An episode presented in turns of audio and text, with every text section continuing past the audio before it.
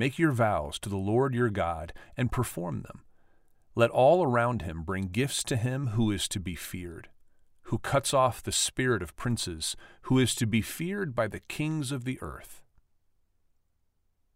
Psalm 76, verses 11 and 12.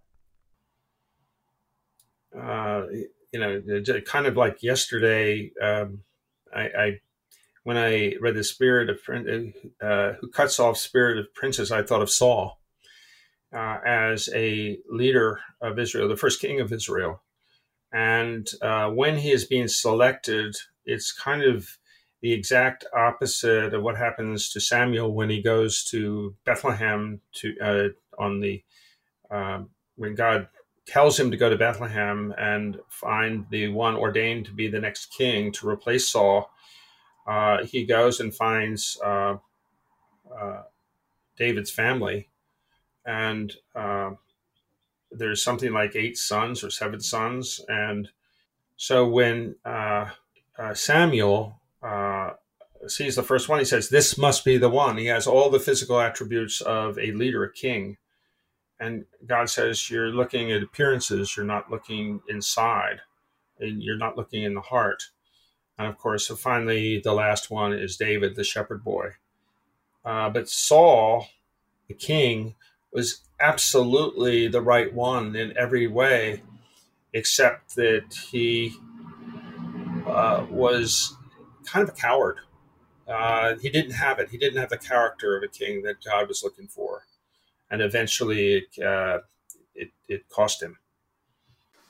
Yeah, it's interesting. Uh, from an external perspective, uh, Saul had all of the qualities. Uh, you know, tall, uh, stood above the people, could command uh, presence, and seems like he did for a while, though he uses that inappropriately. But the sad part is the scriptures say that when he was anointed, the Holy Spirit came upon him.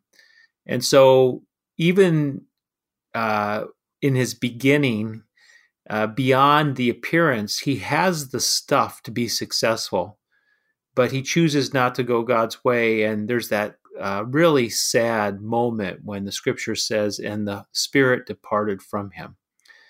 And uh, it's just the undoing of him.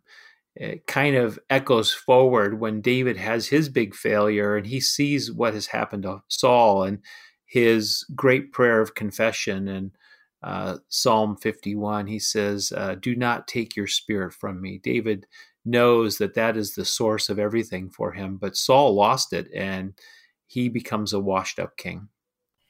It's uh, interesting. After Saul loses it, uh, what he does is uh, kind of symptomatic of what we do uh, when we lose it or don't have it, and that is seeking out uh, other uh, sources of, of, of the spirit.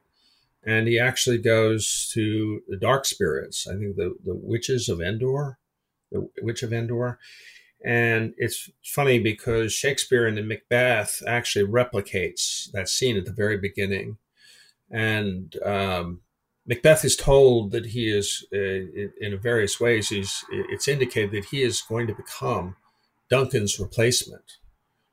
Uh, but unfortunately, that for him that means he has to dispatch Dun- Duncan and he and his wife, uh, Lady Macbeth, do that. And then uh, he puts on the kingly robes and they don't fit. It's symbolic of the wrong man for the job because he, he is a sinner and he doesn't have he doesn't have that whatever it is that, that it takes to be a king.